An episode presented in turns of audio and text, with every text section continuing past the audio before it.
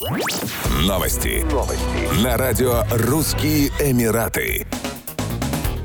Власти Объединенных Арабских Эмиратов рекомендуют пользователям продукции Apple обновить операционные системы всех устройств до последних версий. По сообщению Совета по кибербезопасности страны, это необходимо для того, чтобы предотвратить потенциальную угрозу утечки конфиденциальной информации. В сообщении, размещенном на официальной странице ведомства в социальной сети X, Совет предупреждает жителей ОАЭ о том, что Apple выпустили срочное обновление для программного обеспечения в целях устранения нескольких уязвимостей во всех своих системах. Лазейки в системе безопасности могут позволить хакерам удаленно выполнить команды, получить личные данные или доступ к конфиденциальной информации. Лучше всего обновить все операционные системы продуктов Apple от iOS для iPhone до WatchOS для смарт-часов.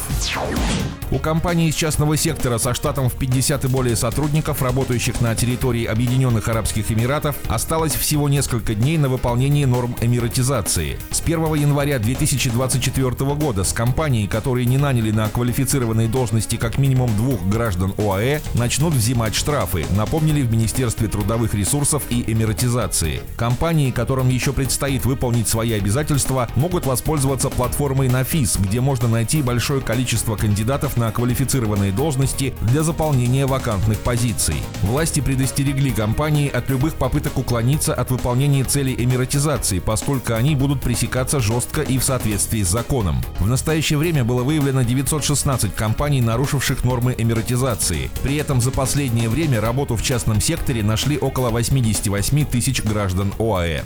Еще больше новостей читайте на сайте RussianEmirates.com